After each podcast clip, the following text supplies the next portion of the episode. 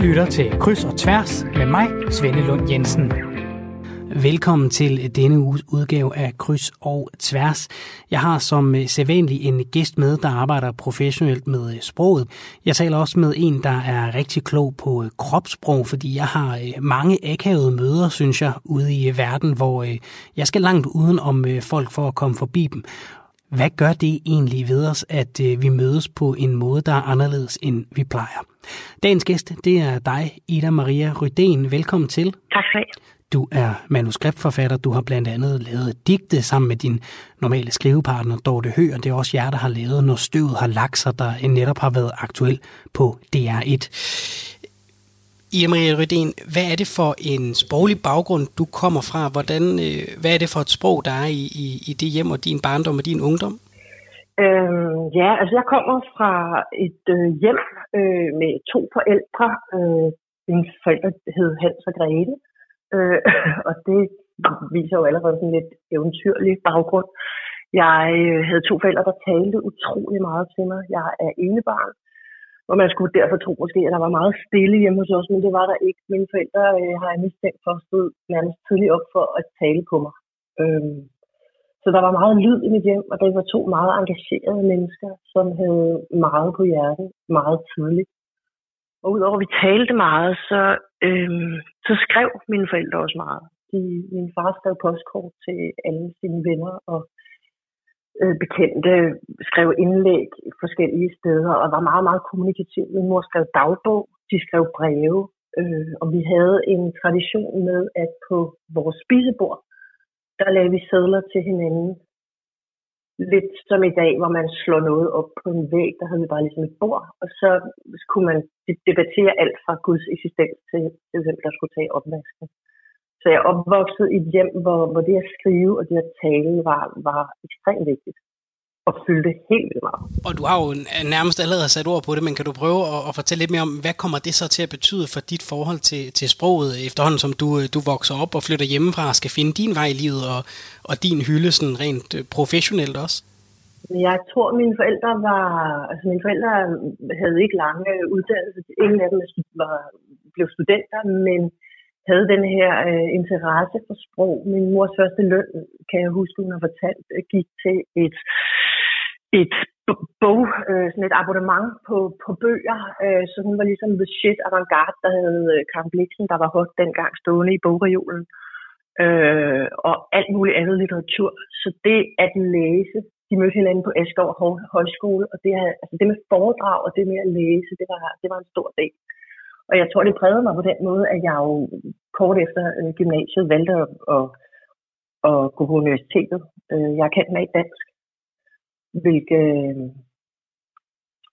bragte mig i forbindelse jo med en, en, en, en masse litteratur, en masse tekst, øh, og en, en, en masse måder at, at, at formidle det skrevne ord. Øh, og så tror jeg, at min, altså den, den baggrund, jeg kommer fra, var, altså har præget det, at jeg var interesseret øh, i sprog. Min far og mor var sådan nogen, der var dygtige med sprog, øh, kunne sætte komme og stave. Det kan jeg ikke. Det er min mor, der har sat alle kommaerne i mit speciale. Øh, så øh, de kunne det der, og har været en sparring. Så det var nok det, der fik mig ind i, og synes, at det var noget, man godt kunne bruge sit liv på. Og nu siger du det jo øh, meget fint, Ida, at, at I havde nogle øh, sædler liggende på jeres bord, som, som jo hvor, at, er blevet erstattet af, at man slår noget op på en væg i dag. Hvordan er du selv gået til den sproglige opgave øh, som, som forældre i dit eget liv? Jamen, jeg prøver at, at, at leve op til min øh, baggrund ved også at tale utrolig meget øh, med mine børn, og, og øh, øh, særligt føre dem ind i det måske lidt mere øh, gakkede øh, univers. Vi er for øjeblikket, jeg har en søn og en datter, de er 11 og 13, og vi er for øjeblikket meget tit karakterer, øh, når vi spiser sammen. Så taler vi med dialekter og vælger selv, hvem vi vil være den dag. Og det er sådan lidt det er sådan en mærkelig form for absurd humor, som, som vi har udviklet sammen, som måske minder lidt om mandrillen, eller Emmas dilemma, eller lidt crazy, men det der med, det er i orden at, at gakke ud og sidde og udfolde sig, øh, og, og få lov til at være nogle andre. Er der nogle øh, karakterer, der går igen, eller er det nye mennesker hver dag? Uh, min søn hedder, hedder Henning meget tit og taler med sådan en lidt knirkende stemme og har hver dag et problem.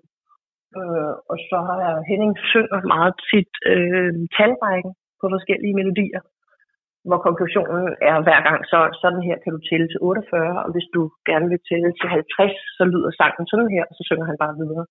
Og det er jo meget, meget mærkeligt. Uh, men dyrker lige præcis den form for absurditet, som jeg også synes på en eller anden måde er vigtigt at have med. Så det er vanvittigt, at det jeg så valgt at bringe videre til mine børn. Det lyder som nogle øh, interessante middagsselskaber, I øh, kan have hjemme hos jer. ja, det er det også. Ida Maria Rydén, øh, dagens gæst her i programmet, det vi jo gør i, i hvert program er, at vi, øh, vi taler øh, om en masse ting i løbet af programmet, men vi slutter også af med at tale om et ord, som har en øh, særlig betydning. Det ord, det knækker vi op i små bidder, og så kan du, kære lytter, forsøge at gætte, hvad det er for et ord, inden vi kommer dertil. Der er en fin kop på højkant, og Ida Maria Rydén, må jeg bede om de første to bogstaver af det ord, vi skal stave til, bare i vilkårlig rækkefølge? Ja, der er et M i, og der er et I i. M og I. Du kan øh, sende dit bud ind til 1424. Det er altså med sms, du skriver R4, et mellemrum, og så dit bud på, øh, hvad ordet er. Det bliver naturligvis lettere, jo længere hen vi kommer i programmet. Ida Maria Rødén, øh, dagens gæst i øh, programmet. Du er manuskriptforfatter, og noget jeg tit har tænkt på, når jeg sidder og ser, øh, ser film og tv-serier, det er, hvordan skriver man troværdig dialog? Fordi der er jo nogle øh, film og tv-serier, hvor det ikke lykkes, og så er der nogen, hvor det lykkes. Og jeg har været meget imponeret over øh, jeres serie, når stødet har lagt sig hele vejen igennem. Jeg synes, den har været rigtig godt skrevet. Hvordan gør man det? Ja, altså... Øh, det sjove er, at dialog er jo det sidste, man skriver, når man skriver manuskripter. Så man kan sige, at god dialog kommer ofte af, at man har lavet det andet forarbejde rigtig godt først. Øhm, og min lærer på filmskolen, Mogens Rugård, han sagde ofte, at hvis, hvis man ikke ligesom vidste, hvad karaktererne skulle sige, så var det fordi, at man ikke havde skabt en, øh, en nok dramatisk situation omkring dem. Og det kan man måske illustrere ved, at hvis man ligesom lukker en karakter ind i et rum og låser døren, så, så ved man ligesom bare, altså, at det vil være en troværdig, realistisk øh, øh dialog, hvis de råber, luk mig ud, eller noget. Ikke? Så man kan sige, at drama handler jo tit om at skabe nogle omstændigheder, hvor man svinger folk til at sige noget, som alle synes, at det kan de godt forstå, de siger. Øh, så man kan sige, at når stedet har lagt sig, der har vi jo i rigtig mange scenerne en øh, meget skrab og skarp øh, dramatisk præmis, som handler om, at det er nogle mennesker, der oplever noget fuldstændig forfærdeligt, og derfor reagerer på en eller anden måde. Øh, og den troværdighed, kan man sige, den har vi jo lagt ind på den måde, at vi ligesom, vi maser dem, at de er virkelig pressede. Især måske i midt af afsnit afsnit 5, hvor, hvor selve angrebet foregår. Men, men er der, hvad er der, hvad er der hvis, vi, hvis vi stadigvæk lige skal, skal, skal grave lidt dybere i, hvordan man så rammer den der tone på de der mennesker, hvor, hvor kommer inspirationen så til at finde øh, familiefaren, der øh, får en PTSD-reaktion, eller øh, Jamal, der, der bokser med nogle ting derhjemme på mange fronter i virkeligheden. Hvordan finder I så deres tone, deres ord, deres formuleringer? Øh, jamen, vi startede jo med, at, at vores projekt var ligesom, at vi ville se terroren gennem mange øjne. Og så fandt vi på alle de karakterer, vi kunne, der havde en eller anden øh, rolle at spille i en, en, en terroraktion. Morten for eksempel, som er familiefaren, øh, der havde vi et ønske om, at en af karaktererne skulle være en, der kom efter det var sket. Altså, hvor vi ligesom tænkte, at det, det er jo også en del af terroren, det er at være en af dem, der ikke var med, men som måske er den første lige præcis på åstedet, og og mærke et menneskes reaktion på at se noget meget, noget meget voldsomt. Øhm, og så havde vi, har vi besluttet, at alle skulle have et forhold til fællesskabet. Og Mortens er jo, at han, han så gerne vil holde sammen på sin familie. Det er super svært, når man har en søn, som på en eller anden måde øh, unddrager sig ens forståelse. Øhm, så vi gav ham nogle karaktertræk som jovial og, og familieagtig og øh, sådan meget straight og sød. Øh, og så forsynede vi ham jo med det dilemma, at han, at han ikke kan nå sin søn lige meget, hvor fin han prøver at være øh, som, en, som en far, fordi han måske i virkeligheden også forsøger at kontrollere eller sidde på alle situationer hele tiden. Øh, så det er klart, at hans tone er præget af, at han, han prøver det gode, men vi også hele tiden har ville lade ham på en måde være en charge og tage kontrol i sine samtaler med sin kone og, og i øvrigt også med sin søn. Og det kommer der jo en tone ud af. Øhm, ligesom vi besluttede, at Jamal skulle være meget naiv, og derfor øh, have nogle sådan meget kontante, små fordringer til livet, og ikke være sådan totalt intellektuel eller super reflekteret. Han vil bare gerne, når jeg oplever noget kærlighed, og han har egentlig ikke så høje forventninger til livet. Han vil ønske, at han måtte blive frisør og få lov at have et helt normalt liv. Hvis man nu skal øh, se på det, nu talte du om øh, det her med at, at få skabt nogle dramatiske situationer for, for sine karakterer, så, så giver det sig ja. selv på en eller anden måde. Hvis vi skal placere sproget, hvis vi, hvis vi øh, siger, at det at skrive et manuskript, det er at bygge et hus, så starter ja. I med at, at få handlingen på plads, og det er ligesom ja. skelettet til huset. Hvor kommer hvor kommer den sproglige kælen for detaljerne ind? Er det, er det, det der, er det at male lister, som altid er det sidste, sidste, sidste, vi gør, eller, eller er det lidt vigtigere end som så?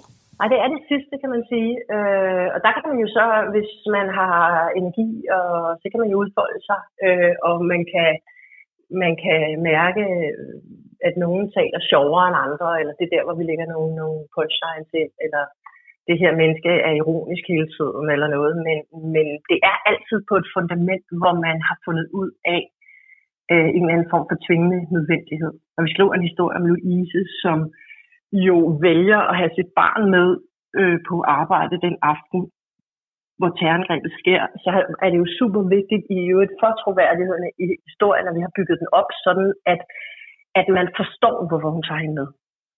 Øh, og det gør jo, at vi starter med at lave alle brikkerne, øh, hvor vi laver en brik, der hedder, de skal i Tivoli, men Louise har ikke penge nok, og Marie er rigtig skuffet over, at hun kun kan prøve tre forlystelser. Det er en brik. Og så laver vi den næste, der hedder, Louise får et tilbud fra Nicolaj om at komme på vagt for at tjene nogle flere penge. Hun tænker, gud, så kan jeg glæde min datter i morgen. Øh, og på den måde bygger vi jo historien først med en kausalitet, så det er logisk, hvad de gør næste gang. Og først efter det, så beslutter man ligesom inden for den brik, hvad vil vi så sige? Hvordan vil vi forklare det med, hvordan taler Louise øh, til Marie om, at de skal i Tivoli, og hvordan svarer Marie? Øh, og der kan man jo også ud i sit eget liv og tænke, hvordan, hvordan vil man ens egne børn, eller hvordan vil et barn, hvad vil et barns forventning til en Tivoli-tur være? Og hvordan vil man som voksen forsøge at få noget til at lyde fedt, selvom det måske ikke er det. Og så er det jo bare i gang. Og der har vi jo for eksempel lavet hende foreslå, at de kan gå på Rasmus Klump legeplads. Og Marie tænker, et socks, det er for børn på fem år, jeg er 10. Det gider jeg ikke, eller hun er 9. Eller, altså, det, det gider hun ikke. Øhm, og det er jo der, hvor man tænker, at det er der, hvor det troværdige sprog, du taler om, kommer, kommer ind. Men vi bygger det for at lave en speciel dramatisk situation. Så vi har tænkt brækken først.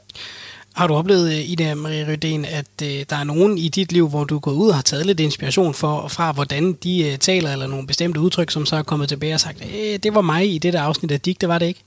Nå, jeg har stjålet med arme og ben. Altså, hele tiden. Det gør man hele tiden. Jeg tror, hele min vej føler, at jeg har skrevet om dem og i øvrigt også min familie og min kæreste og alle. Og det gør man. Øh, det er jo også en måde at vide, det her der er der faktisk nogle mennesker, der siger, eller sådan kan man formulere sig, eller sådan kan man tænke og være. Vi øh, skal bede om øh, to bogstaver mere til øh, det ord, vi skal tale om sidst i programmet. Ida, må jeg bede om et par mere? Ja, der er et F i, og der er et D i. G som god. F og G. Ja. Det er altså to bogstaver mere til ordet, du kan skrive ind på 1424. Skriv R4 og så et mellemrum, og så dit bud på, hvad det er for et ord, vi er ved at stave til. Ida Maria Rødén, øh, dagens gæst her i programmet. Du er manuskriptforfatter og har sammen med din øh, skrivemarker Dorte Høgh lavet øh, serien Når støvet har lagt sig, som vi har set på DR. Den handler om et terrorangreb. Og da jeg så den, så kom jeg til at tænke på, hvordan har I skrevet den scene? Fordi der er ikke noget dialog, der er ikke nogen gerningsmænd, der går ind og råber et eller andet. Der er ikke nogen, der som sådan har et ansigt til ansigt møde med terroristen, hvor de får svar på, hvad er det, der sker lige nu. Det er en forholdsvis kort scene, men, men som er meget effektfuld. Og jeg øh, tænkte på, kan jeg lokke dig til at læse lidt op af manuskriptet for at se, hvordan den scene er blevet til i, i, jeres, øh, i jeres hoveder? Ja. Øh, den hedder scene 555. Øh, det hedder interiør restaurant spisesal aften. De to gerningsmænd går ind midt i restauranten og står stille et øjeblik. Gæster kigger op. Ingen forstår rigtigt, hvad der sker. Så hæver den ene terrorist sin pistol og skyder en gæst. En mand falder om. Nogen rejser sig. En ung kvinde fra polterarbenselskabet rammes og falder over et bord. Bord og stole vælte som kul af paniske gæster, der forsøger at komme væk. Due og serveringer falder på gulvet. Gerningsmanden står stille og skyder med præcision, mens panikken spreder sig. Marie sidder som et såret dyr, mast oppe i et hjørne af restauranten. Hun gemmer sig bag et bord. Hun hyperventilerer og har øjnene spærret op.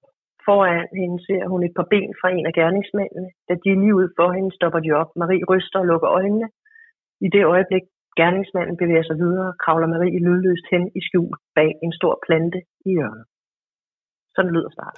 Og øh, den her scene, den har I så skrevet, og, og ved jo godt, I er i gang med at skrive noget øh, af det mest voldsomme, et, et øh, menneske kan, øh, kan opleve. Ja. Og så skal den jo også filmes, og den bliver jo også færdig, hvor der er lagt lyd på og effekter og alle de her ting, så den, så den ser ud som den ser ud i fjernsynet. Hvordan var det at se den her scene blive til virkelighed i, øh, i optagelserne? Øh, det, var, det var en meget voldsom oplevelse, vil jeg sige. Øh, jeg var på sættet, det var vi begge to, øh, den, den, den dag det blev, blev optaget. Øh, og det at se, for det første stager man jo det hele, det er jo stunt mænd og kvinder, der bliver skudt. Øh, Øh, og det at se nogen komme ind øh, og skyde, øh, og de, de drøn, det, der faktisk var, man har lavet det så realistisk, der er selvfølgelig ikke kugler, men der er lyden fra de her pistoler, så hele holdet, hele filmholdet og alle skuespillere og statister havde ørepropper på. Og det havde vi også selv, og det var en meget voldsom dag, også fordi man selvfølgelig, film er jo at tage om mange, mange gange. Så det var en lang dag skud, og jeg ved, at vi var alle sammen ekstremt påvirket. Øh, skuespillerne var påvirket, og mange af statisterne synes, det var noget af det voldsomste, de nogensinde havde været med til, og det forstår jeg godt det var svært at se, at det bare var øh, noget, vi, vi lavede. Og hvordan er den øh, følelse, man står med som, som manuskriptforfatter i den situation? Fordi det er jo dig, der har fået det til at ske for de mennesker i, i serien, og som de skuespillere skal, øh, skal opføre. Det var jo voldsomt, men også, øh, også fint, at det faktisk lykkedes os at lave det, vi havde besluttet, vi ville lave. Øh, vi havde jo sammen med instruktøren Milad Alami øh, besluttet, at vi ville lave et, hvad vi kaldte et tørt angreb. Øh, vi vil ikke dyrke filmvolden. Det er voldsomt, men vi dyrker ikke det der meget, æstisk, altså meget æstetisk vold, øh, som man ofte ser i actionfilm. Øhm, vi vil ikke dyrke den form. Vi vil prøve at vise øh, minut for minut, hvordan forskellige karakterer vil opleve det, hvis det skete for at lave en, et så realistisk billede på, hvordan det må være. Og det synes jeg lykkedes. Så man kan sige, med den ene del af ens øh, sind, der er man oprørt og nærmest ulykkelig over det, der blev skabt. Og samtidig så tænker jeg, at det var det, vi ville. Vi ville vise, hvordan er det.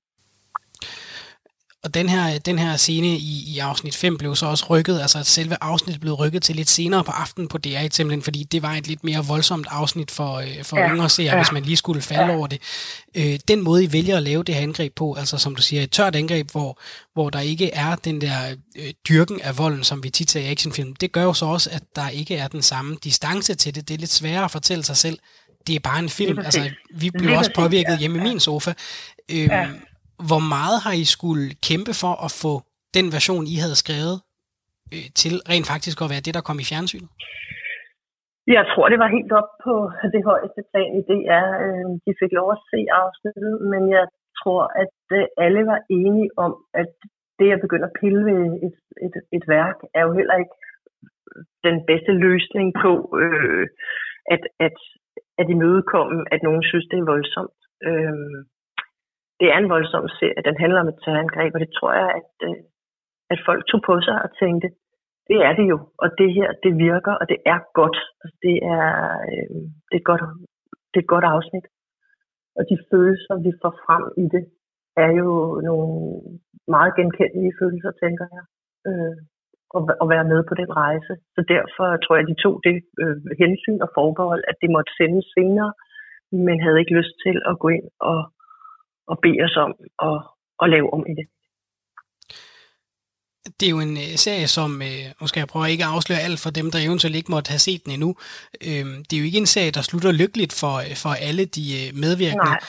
Øh, hvordan er det? Altså, det er jo nogle mennesker, som, som, som I skaber, og som I går med i jeres hoveder ja. og jeres hjerter i lang tid. Ja. Jamen altså, det vil jo også være lidt af forrådet projektet, synes jeg, hvis øh, plus at, at man er jo også nødt til at forholde sig til, når man, når man, har, når man laver 10 afsnit, så siger man jo også noget om verden. Og hvis man lå et terrorangreb inde med, at alle var blevet en tand gladere, så ville det også være en mærkelig moral, man, man, man sendte ud. Øh, så vi har jo forsøgt at sige, hvilke af karaktererne øh, rejser sig og, og får nogle livsindsigter, som de kan bruge, og hvilke går til grunde, øh, og, og hvilke har det været for voldsomt øh, for at opleve. Øh, og på den måde igen bevare øh, det, du kalder øh, troværdigheden i det. Øh, så det ikke bliver en ren øh, eventyrfortælling om, at, at, at, at så blev det hele godt igen. Det ved vi jo alle sammen, at det gør det ikke på den måde. Ida Maria Rødén, dagens gæst i øh, programmet. Må jeg bede om øh, to bogstaver mere til det ord, vi skal øh, tale om senere i udsendelsen? Ja, der er et R og et O. R og et O. Du kan sende dit bud ind til øh, 1424, skriv R4, så et øh, mellemrum, og så dit øh, bud på ordet. Ida Maria Rydén, manuskriptforfatter og dagens gæst her i programmet. Du har taget et teksteksempel med, som har gjort indtryk på dig. Hvad er det, du har fundet frem til os? Jeg har fundet et vers fra en sang, som jeg gerne vil læse højt der hedder øh, Tycho Brahe sidder på Rundetårn og tegner horoskopet for pinse morgen og snader sin pibe og vifter stolt. På en motorvejsbølge er der ikke koldt. Sjælland er en dejlig varm ø at bo på, hvis man har sine violette snabeltyrkersko på. Og det er, øh, tror jeg, andet vers i øh, en sang Steppeulvene har skrevet, øh, som hedder Dunhammer Aften. Og øh, da jeg hørte den første gang i mine teenageår, så tænkte jeg, at det var en form for genial øh, poesi og lyrik. Fordi det var på noget vanvid og med nogle metaforer, der sprængte rammerne for, for alt muligt. Og havde en iboende humor, som, som jeg synes var helt fantastisk. Og hvad er det ved, hvad er det, hvis vi skal prøve at dykke lidt dybere, hvad er det, ved, hvad er det der gør, at, at da du hører det, du tænker, hold op, det, det kan noget særligt, det der? Jeg tror, det er fordi, at jeg altid synes, at det vildeste sprog kan, det er jo at, øh, at overraske. Altså, øh, at man i sproget kan, kan fortælle nogle mærkelige ting, at, at sproget er en måde at, at, at, at pludselig kunne overrumple den, der lytter. Ligesom når øh, Knud Hansen, som er en teolog, siger, må herren velsigne og forbavse dig, i stedet for bevare. Og jeg tænker, pludselig så opstår der sådan en helt ny sammenhæng, og der er noget, der lyder helt vildt mærkeligt eller gakket, der får en til at stå op og tænke. Det er jo det humor, ligesom går ud på. At man øh, siger noget, og så er der pludselig en eller anden vanvittig pointe. Øh, og det synes jeg for mig åbnede stedulvene, det der øh, univers øh, for gakkethed eller måder at se verden på, som man kan bruge sproget til, som er står. Hvis du kigger på, øh, på øh, verden nu og, og musik eller, eller andet, er der andre steder, hvor du ser den der gakkethed nu, som, som, som steppeulvene stod for for dig dengang? Fordi der, øh, det skal ikke være nogen hemmelighed, når jeg beder folk om at, at finde de her teksteksempler, så er det tit øh, noget, der ikke lige er, er skrevet i går eller, eller sidste år. Og især i steppeulvene, den der gakkethed, ja, vi snakkede Dan Tyrell i sidste uge, altså... Øh, hvor, hvor, kan du, hvor, hvor, hvor ser du den der gakkethed, den der forbavselse, den der opdagelse henne, når du kigger ud? Hvor, hvor kan man finde den henne nu? Jeg synes jo stadig, den, den findes. Der findes jo stadigvæk øh, øh, mærkelige, eller mennesker, som, som vælger at lave tekster, som er, er, er, vidunderlige og øh, har nogle, nogle mærkelige øh. Jeg ved godt, det er igen lidt gammelt, men nu har jeg jo børn, men hele den der videoting omkring nederen forældrene, øh, der prøver at tvinge deres børn til at cykelhjelm på. Altså, der er også en hel masse vanvid i det, som jeg synes er, er sjovt. Du lytter til Kryds og Tværs med mig, Svende Lund Jensen. Vi er ved at øh, tale med dig, Ida Maria Rydén, om øh, dit forhold til øh, sproget. Inden nyhedsoverblikket, der fremhævede du en steppeulvende tekst, som du hørte som teenager. Det har ikke været en god uge for at tale om musik, man godt kunne lide som teenager, men jeg synes, vi er på, på sikker grund her alligevel med, med det, du læste op for lidt siden. Jeg er ved at læse Snøvsen med min søn på syv, og det er jo også en, sådan en, en sproglig rejse. Altså, der er den her snøvs, som ikke rigtig kender nogen ord, og som derfor øh, tager alt meget bogstaveligt og oplever ja. verden på den måde. Og det har været, det har også, altså det der, det er også det der gakkede, du, du snakker om. Det er jo selvfølgelig et børneunivers, ikke? Ja. Men, men, men hvor jeg også kan se det, men det, det åbner faktisk øh, for nogle ret interessante snakke, og han, altså han flækker jo af grin hver aften, inden han skal sove. Ikke? På den måde er det ikke så hensigtsmæssigt. Men, Nej. men der er også nogle, nogle, nogle gode sproglige møder der, hvor, øh, hvor man tænker, hold da op, det kan altså øh, noget andet, end, end bare lige at sætte noget på fra YouTube. Ja, det er præcis. Det synes jeg er fantastisk. Ida Maria Reden, øh, vi øh, har, øh, er i gang med at stave til et ord. Det er så småt ved at snærpe til. Må vi bede om et enkelt bogstav mere? Der er et i til. Der er et i til. Så vi har et M, et I, et R, et O, et I mere, og så har vi altså også haft et G og et F. Ja. Du kan skrive dit bud ind til 1424, skriv R4, og så et mellemrum, så dit bud på ordet. I Maria Rydén, øh, nu har vi lige talt om et øh, teksteksempel, der har gjort indtryk på dig. Det var et øh, vers fra en sang med steppeulvene. Hvad med en gang, hvor øh, det talte ord har, har sat lidt øh, dybere spor end, end andre gange? Ja, altså det bliver så ikke til én gang, øh, men til, til mange gange. Jeg øh, har gået på højskole. Øh, jeg gik på højskole øh, i et, et forårssemester og oplevede der, at øh, vi hver morgen blev præsenteret for nogle øh, ord. Der var en lærer, øh, der hver morgen øh, fortalte cirka 5 minutter om et eller andet. Det kunne være astrologi, eller øh, noget fra en dagbog, eller noget videnskabeligt, eller det kunne være et digt eller noget. Men der blev talt hver morgen om et eller andet emne i fem minutter, og så sang vi en, øh, en morgensang. Og jeg synes hele det med, at man starter sin dag med sprog på to måder, at man får noget at vide, man ikke vidste, og som man aldrig har tænkt over. Og så får man en, en sang. Det synes jeg er en fantastisk måde øh, at komme i gang med en dag, som alle mennesker burde opleve. Det er ærgerligt, at det kun er begrænset til højskoler, men det gjorde et meget stort indtryk på mig i et halvt år at være så forkælet, at, at, at det var den måde, man vågnede, at man fik det her. Det var en vild gave og selvom det er på, på højskoler, og dem, der sidder der, har, har valgt at være der, så er det jo også, det gælder jo også om at sige ja til de der øjeblikke, ikke? fordi man kunne jo også bare vælge at sidde og knuppe søvn ud af øjnene, og, og være lidt et andet sted i de øh, fem minutter, der bliver snakket, og så ja. bliver der sunget, og så, og så kan man fortsætte. Hvad, hvad betyder det, det der med at, også at være åben for det?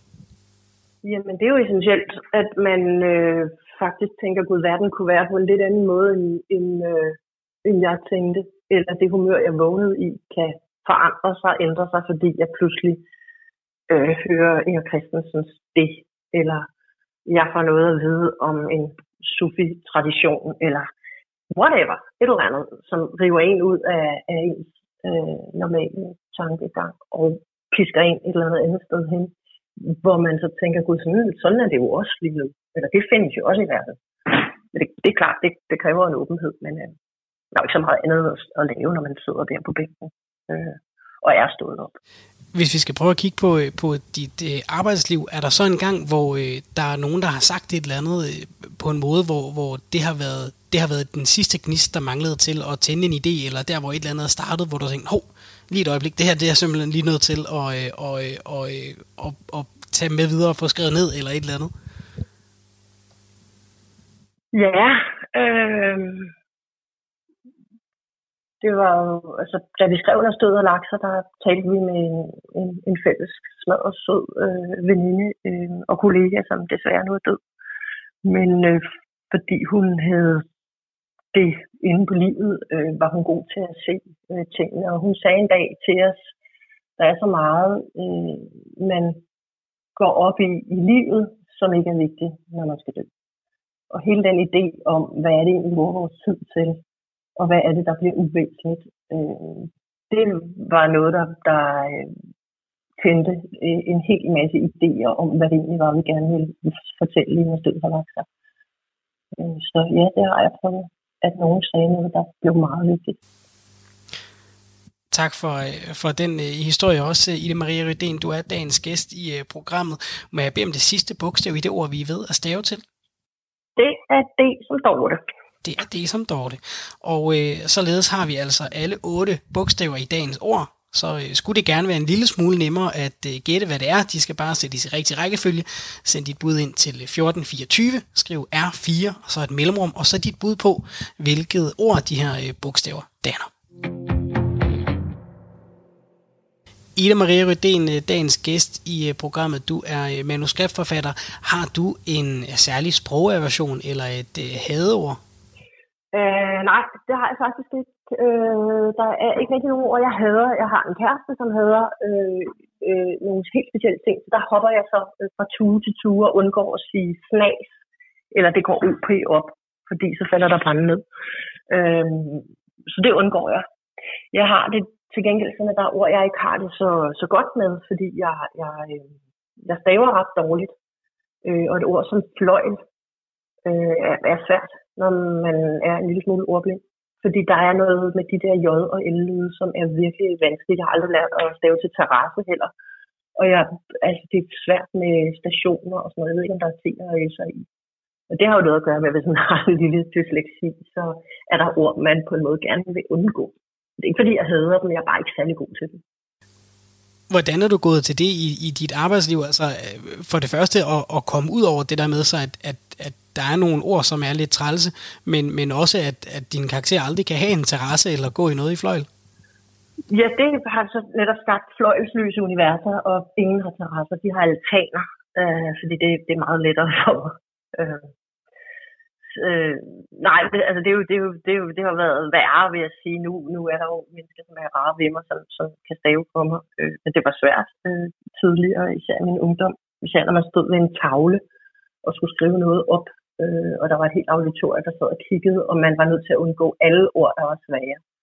Øh, så det blev sådan noget bo, stå, en ko og sådan noget. Det, det, det var ikke så sjovt altid. Øh, hvis der endelig er noget, jeg synes er eller udfordrende, så er det jo, når folk øh, ikke rigtig har styr på deres øh, ordsprog. Øh, og jeg har, da jeg har arbejdet meget længe sammen med Dorte, som du selv nævner, øh, og det har været, det har været udfordrende, at Dorte er i stand til at øh, sige stort set alle udtryk forkert. Øh, og det er ret sjovt. Så øh, hun vil sige sådan noget som, vi er på herrens bund, eller hans liv hænger i ruiner, eller Ida, jeg tror, vi har skudt os selv i skoen. Um, og det giver jo ingen mening, men det er, man kan blive voldsomt irriteret, men man kan også vælge, synes, det er meget, meget sjovt. Og nu ved jeg, at når I skriver en, en serie, så skiftes I til at øh, lave afsnittene, så I, I sidder på hver jeres. Er det så en af de ting, du kigger efter i, i Dortes afsnit, at om der lige skulle have sig et ordsprog ind, som ikke er helt, øh, helt som det skal være? Det kunne jeg godt finde på. Så kan hun så til gengæld putte et par terrasser ind i, eller nogle andre ting. Hvad med et, øh, hvad med et yndlingsord? Har du sådan et? Så er jeg, jeg er jo kvart svensk, og jeg har altså decideret forelsket i mange svenske ord. Jeg synes, øh, ord som krykvækst eller ørngodt, altså, som er et pudeord på svensk, altså ørengodt, det synes jeg er fantastisk ord. Eller trampdyner, som er en tredje pude, altså på en hud. Øh, og så kan jeg lide retoriske udtryk som pleonasme. Det er jo fantastisk ord, pleonasme. Prøv at høre på det. Det lyder lidt som orgasme, lidt som noget andet. Ornamaton på etikon, som kan synges på Skillamalinga-du. Ornamaton på etikon. Det, som er et lyd efterlignende ord. Der er jo rigtig mange flotte ord, hvis man går ned i sin retoriske ordbog. Som jeg sagde i øh, begyndelsen af programmet, så er jeg blevet lidt nysgerrig på, hvad det egentlig gør ved os, at vi lever under de her lidt anderledes øh, forhold, end øh, vi plejer. Og øh, det kan man selvfølgelig i talsæt med sit sprog, men vi har også noget sprog, vi ikke altid selv bestemmer, hvordan opfører sig. Det er nemlig kropssproget. Og jeg har øh, ringet til øh, Pernille Slot, der er ekspert i kropssprog og ansigtsudtryk, altså nonverbale signaler, for at høre, hvad det egentlig gør ved os, altså den tid, vi lever i nu. Pernille, vi opfører os lige nu meget anderledes, end vi plejer. Det er der jo øh, masser af gode grunde til. Men hvad gør det egentlig ved os? Hvordan påvirker det os? Ja, den måde, vi øh, omgås hinanden på i dag, er i langt højere grad med mere afstand, end vi har været vant til øh, førhen. Og øh, hvis vi skal forstå, hvad det er, det gør ved os, så må vi lige en tur i kælderen helt ned til vores øh, ældste del af hjernen, af vores reptilhjerner og vores pattedyrs hjerne. Det er dernede, hvor vores øh, kropssprog bliver sendt afsted fra. Det er også dernede, det bliver aflæst. Og øh, den del af hjernen har vi jo brugt og er designet med fra helt way back til dengang, vi blev designet som art. Det er faktisk kun de sidste 10 procent af vores tid som art, vi har haft det verbale sprog. Så det er nonverbale, alt det, som ligger udenom sproget, al vores adfærd og indtryk, det ligger altså at køre øh, helt per automatik udenom tanke og bevidsthed. Og, når, og den gamle del af hjernen er designet til at være mønstergenkender, altså at kunne se et mønster. Så længe mønstret er intakt, en takt, som det altid har været, så er det trygt og godt. Fordi der har vores hjerne eller artsfælder engang øh, vurderet, om det er en ven eller fjende, der kommer imod os, når der kommer den adfærd. Det, der sker lige nu, det er, at øh, den adfærd, vi ser omkring os, den har vi ikke set før øh, i så massiv en grad. Det, at folk går uden om os lige pludselig, så reagerer vores gamle del af hjernen med, hov, der er et brud på mønstret. Hvad er det, der sker? Er det en ven eller en fjende? Og inden at vi når at få tankerne helt op på første anden sal, eller få signalet helt op på første anden sal, hvor vores tanker og bevidsthed bor, så har vores gamle del af hjernen allerede afgjort, om det er en ven eller fjende. Øh, før vi bliver bevidste om, hov, der er en, der går udenom os. Nå ja, det var noget med, Mette Frederiksen sagde noget med corona og noget, vi skal holde afstand. Øh, så vores krop reagerer faktisk med et øh, vis ubehag, inden vi bliver bevidste om, hvorfor den adfærd, den sker. Og det er derfor, at de fleste af os kan have det lidt akavet eller lidt, eller lidt mærkeligt med den her øh, holden afstand og gå udenom. Hvad har jeg gjort? Er det noget med mig? Eller hvorfor gør han det? Og det er, det er en adfærdsgenkendelse, der ligger meget længere og meget dybere end bare lige vores bevidsthed og vores øh, tanker. Og det er jo noget, der sker på, på splitsekunder, det her, øh, når vi møder nogen. Hvad, hvis vi tager mikroskopet frem og, og virkelig øh, nærstuderer den der situation, hvad er det så, der sker, når, når vi kommer gående? Der kommer en gående mod os, og så går de lige pludselig udenom. Hvad er det for en proces, det sætter gang i?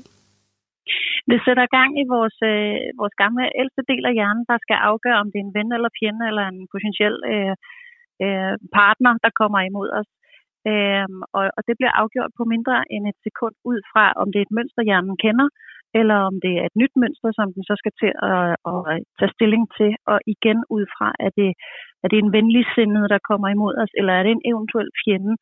Øhm, så allerede inden at signalet når op til vores bevidsthed og tanker, der har der alle de her små biokemiske øh, komponenter allerede blevet frisat, såsom vores adrenalin og vores øh, kamphormon, det bliver sat i gang med, okay, skal jeg være klar til kamp her?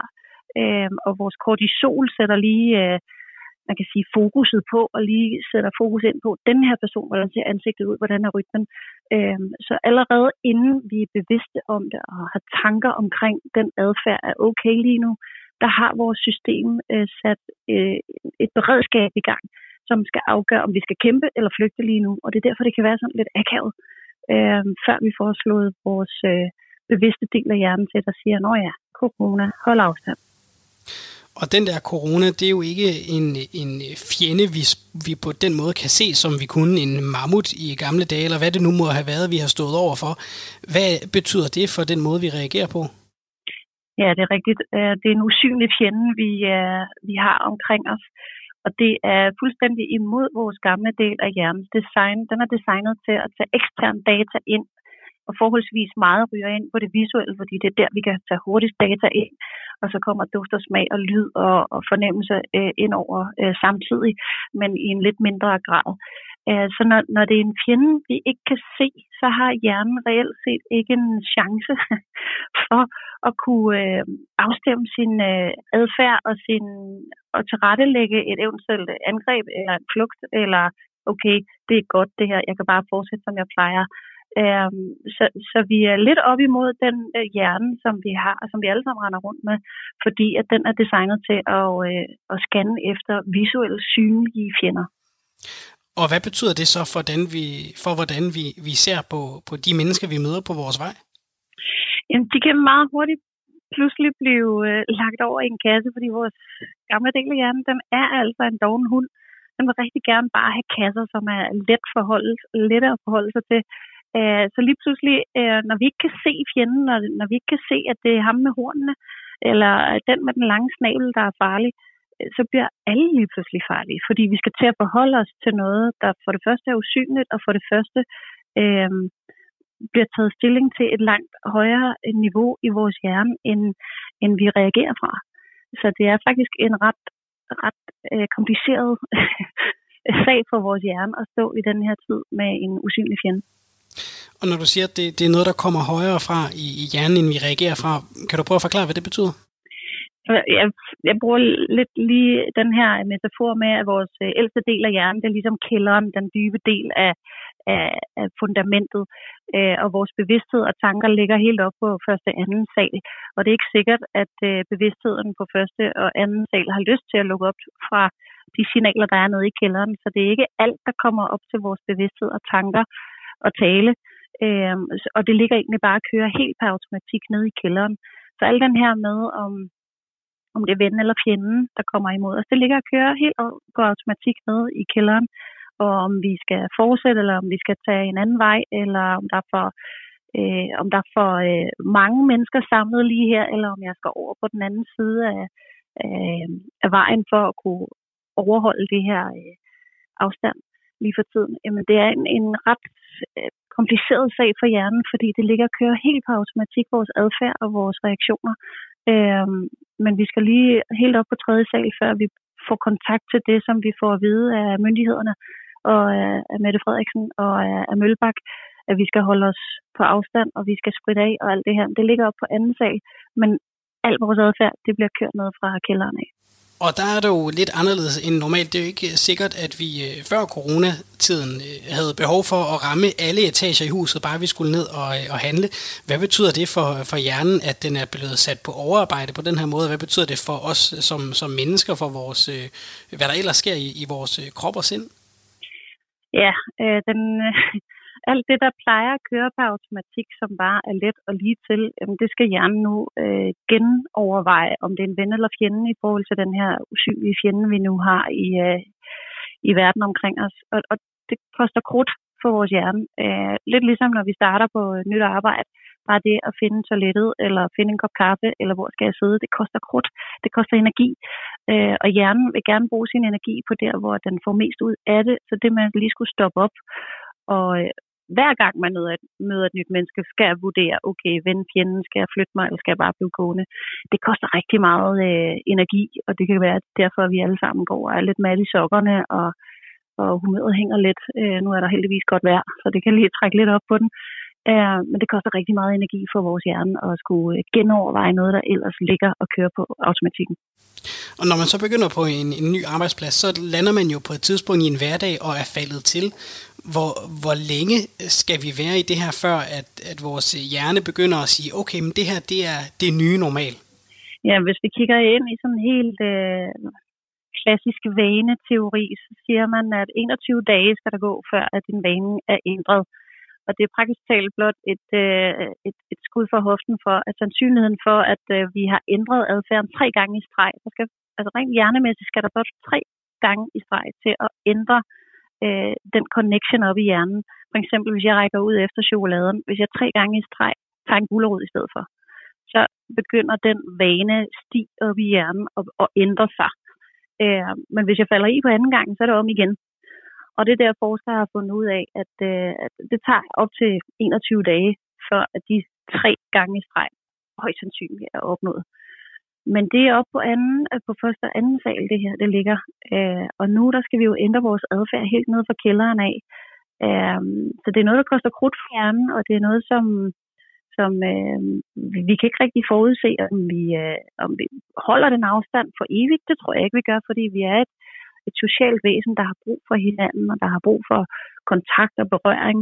Øh, men igen, vi er også et, et gammelt væsen. Vi er øh, et, en gammel art, som har overlevet rigtig mange øh, naturkatastrofer, så vi er meget adaptable, og vi er meget øh, tilpasningsdygtige. Så må ikke, vi finder en vej ud igennem det her også den der klassiske dans nede i, i supermarkedet, når man lige står øh, på øh, samme gang som en anden, og man skal være sin vej og blive ved med at gå ind øh, foran hinanden, den har vi nok lavet en, en del mere end, øh, end normalt øh, de her dage, så bare på lidt længere afstand. Hvad kan vi hver især gøre med vores kropssprog, med vores mimik, for at øh, sende nogle, nogle gode signaler den anden vej. Nu har vi talt meget om, hvad, hvad hjernen tager ind af de indtryk, vi møder. Hvad kan vi selv gøre for at øh, hjælpe alle andres hjerner lidt på vej til at indse, at jeg er ikke en fjende, jeg, jeg, jeg gør bare lige det her, fordi det er det, vi gør lige nu? Ja, det er at bruge kropsproget. at bruge det positivt og, og mere øh, bevidst, end vi førhen har gjort. For eksempel, hvis øh, jeg gerne vil til venstre om dig, og du står og kigger på en hylde nede i øh, supermarkedet, så kan jeg med mit ansigt, lidt løftet øjenbryn, og lige give en lang øjenkontakt og lige sige hej. Man kan også bruge ord og understrege, her er jeg og så tage min, min hånd frem med en synlig håndflade og sige, jeg går lige den her vej, og så lige peger i den retning, man gerne vil gå. Øhm, altså bruge visuelt især håndfladerne. Synlige håndflader er tegn på, at øh, jeg har ikke nogen våben i hænderne, og jeg har heller ikke knyttet næver, så jeg er ikke farlig. Så allerede der kan det hjælpe lidt på den anden dels øh, hjerne, eller kælderniveauet i den, anden, i den andens hjerne, at øh, okay, du er ikke en fjende, så der kommer ikke det her gib i folk, som, som vi også oplever, når vi lige pludselig kommer og siger øh, bø bagfra, at øh, man lige vil forbi, så kommer der det her gip, og så er det, at øh, vi får en lidt lukket tilstand og ikke så rar fornemmelse i kroppen, og den skal vi helst undgå, hvis vi skal hjælpe hinanden i flokken. Så øh, tydelige håndtegn, kunne man kalde det, en, en hånd øh, frem, lidt ligesom et dansetag. Jeg går lige den her vej med hånden frem til, øh, til at vise vejen.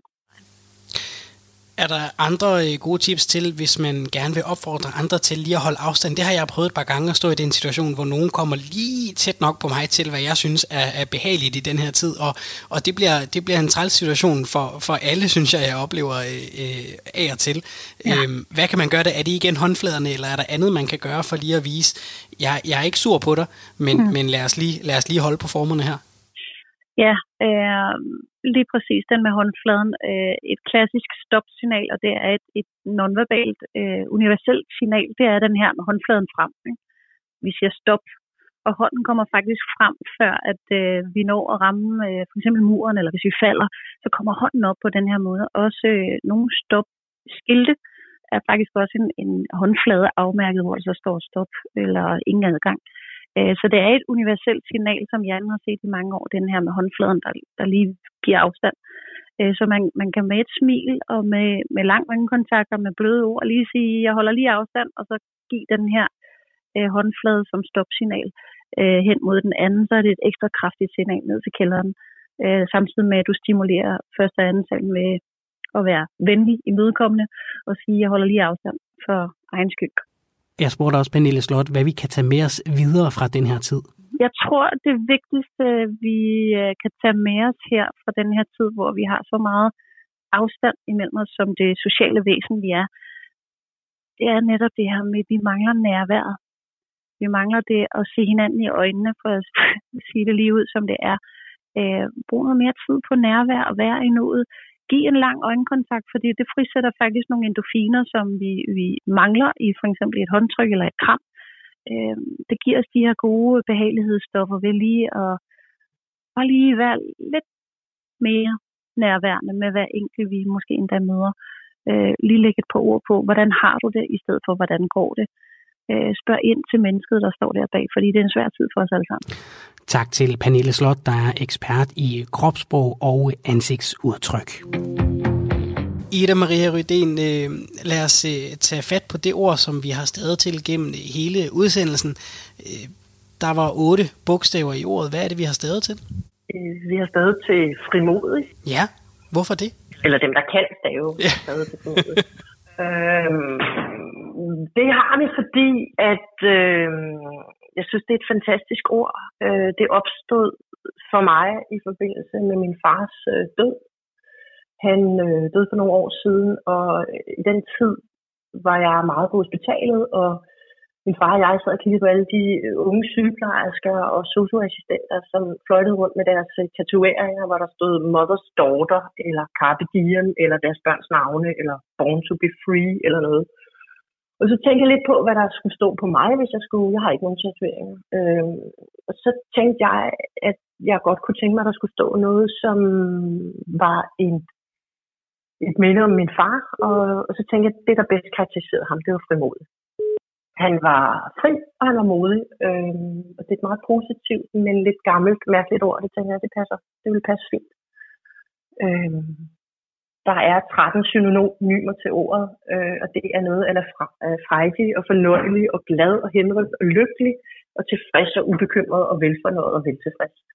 Og der tænker jeg, det er jo alt, hvad man kan ønske sig her i livet. Øh, jeg synes, formodet øh, rummer helt pivetøjet. Så øh, det synes jeg er et dejligt ord. Og et øh, godt sted at øh, slutte programmet. Tusind tak, Ida Maria Rydén, for at være dagens gæst i øh, programmet og fortælle om øh, dit øh, forhold til sprog, både øh, privat og arbejdsmæssigt. Selv tak. Det var alt for øh, dagens program. Tusind tak til øh, Ida Maria Rydén og øh, Pernille Slot for at have været med. Tak til dig for, at du har lyttet med. Husk, at du kan finde dette program og de andre kryds- og tværsprogrammer, der hvor du finder din podcast. Ha' en rigtig dejlig søndag.